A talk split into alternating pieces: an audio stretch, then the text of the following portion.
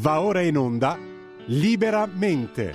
Variazioni e scorribande con Giovanni Sallusti. Eccomi qua.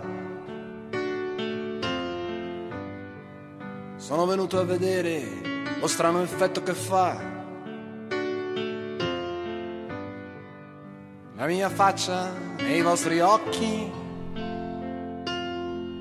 E quanta gente ci sta.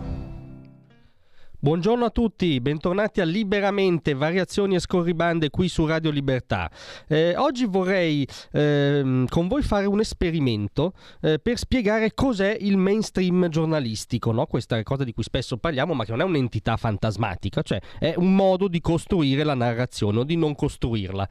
Eh, allora, prendiamo due politici, due politici, uno era primo ministro, adesso un importante leader dell'opposizione, era primo ministro, quindi premier, guidava, governava il paese anche il 22 marzo del 2020. Eravamo in piena pandemia, eh, eravamo chiusi in casa per il lockdown, quella stagione dove diciamo en passant si forzò lievemente il dettato costituzionale, ma non è questo il punto. Il punto è che il 22 marzo 2020 all'aeroporto di Pratica di Mare eh, eh, sbarcò un contingente militare russo, 13 mezzi, 104 militari e poi c'erano anche due epidemiologi russi che erano stati aggiunti a penna alla lista dei nominativi al 92esimo, diciamo che non sembravano esattamente il centro di quella missione, no? questi due epidemiologi.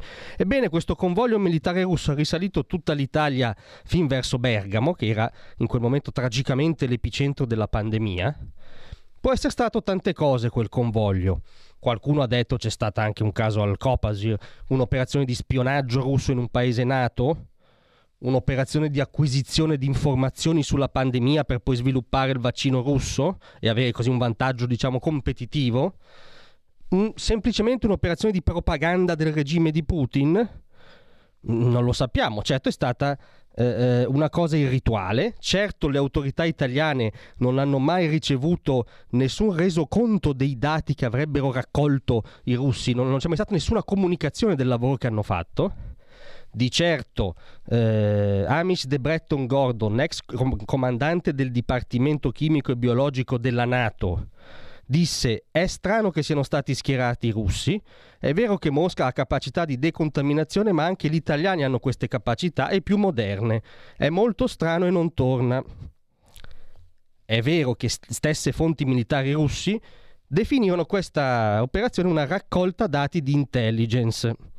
Allora, io non so cosa sia stato, voglio stare sulla, dire, sull'ipotesi più blanda, fu una grande vetrina offerta anzitutto dal governo italiano di allora, anzitutto al primo ministro di allora, al regime di Putin, che era già un regime, Navalny era già un perseguitato, altri dissidenti erano già morti, i gulag nell'Artico c'erano già, l'opposizione russa era già inesistente, era già una dittatura. Prendiamo il secondo politico. Il secondo politico è attualmente eh, il vice premier, un ministro importante di questo governo di centrodestra ed anche un leader di partito il suo partito ha votato tutti gli aiuti eh, eh, civili, eh, medici, militari mandati all'Ucraina da quando l'Ucraina è stata invasa dalla dittatura di Putin. Tutti li ha votati.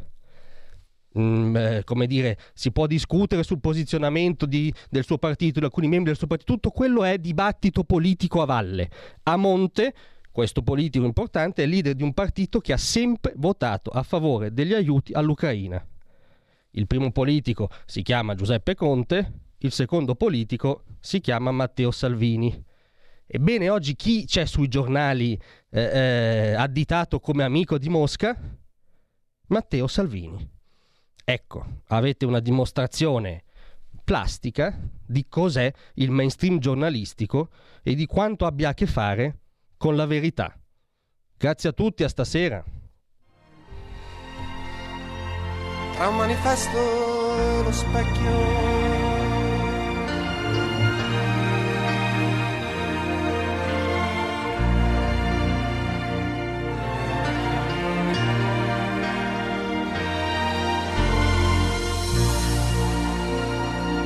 Avete ascoltato liberamente.